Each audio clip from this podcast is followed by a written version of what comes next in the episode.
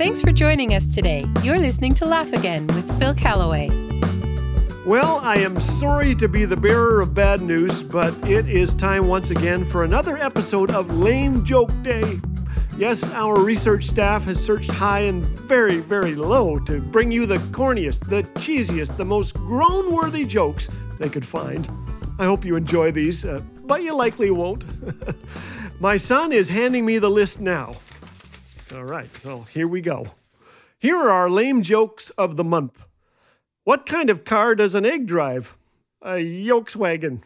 Okay, all right, I get that. Next one. What do you call a belt made of watches? A waste of time. A waist, like around your waist. Okay, watches on a belt. Pretty clever. What do you call that feeling when you think you've already had a cup of tea? Deja brew. Oh, that's beautiful. Not my cup of tea. What do you call a fly with no wings? A wok. Okay, yeah.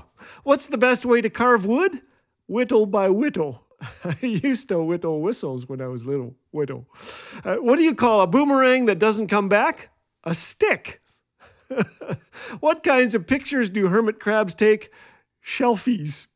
What's the quickest way to make antifreeze? Steal her blanket. Antifreeze. Okay, yeah. And finally, what do you call a hippie's wife? A Mississippi. A Mrs. Hippie. Some may call those lame. I thought they were pretty good. I hope you laughed or chortled or snickered or whatever you do or something like that. Truth is, at times, laughter can be hard to come by. LOLing is not always easy.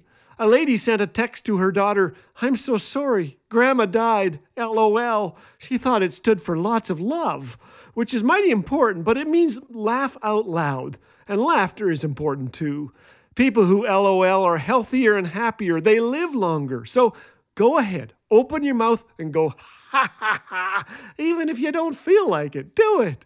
Each day we're presented with a choice, scowl or smile, grimace or giggle.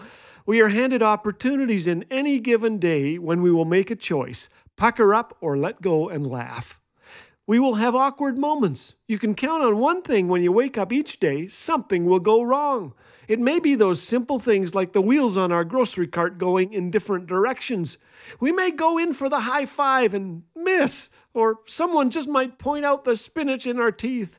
A zipper may malfunction. Our stomach may growl loudly in a meeting or while we're praying for somebody. Go ahead and laugh. Did you ever say goodbye to someone then both walk in the same direction? Laugh and say, "Let's hang out a bit longer."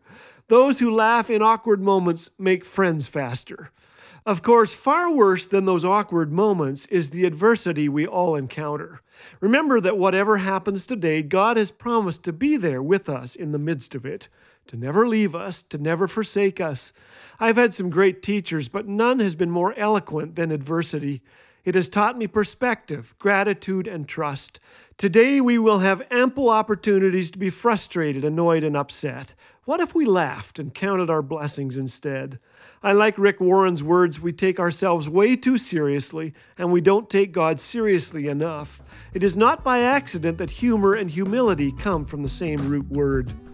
Remember that those who laugh at themselves will never be short of material, which reminds me of a lame joke that's pretty good. Did you hear about the actor who fell through the floorboards?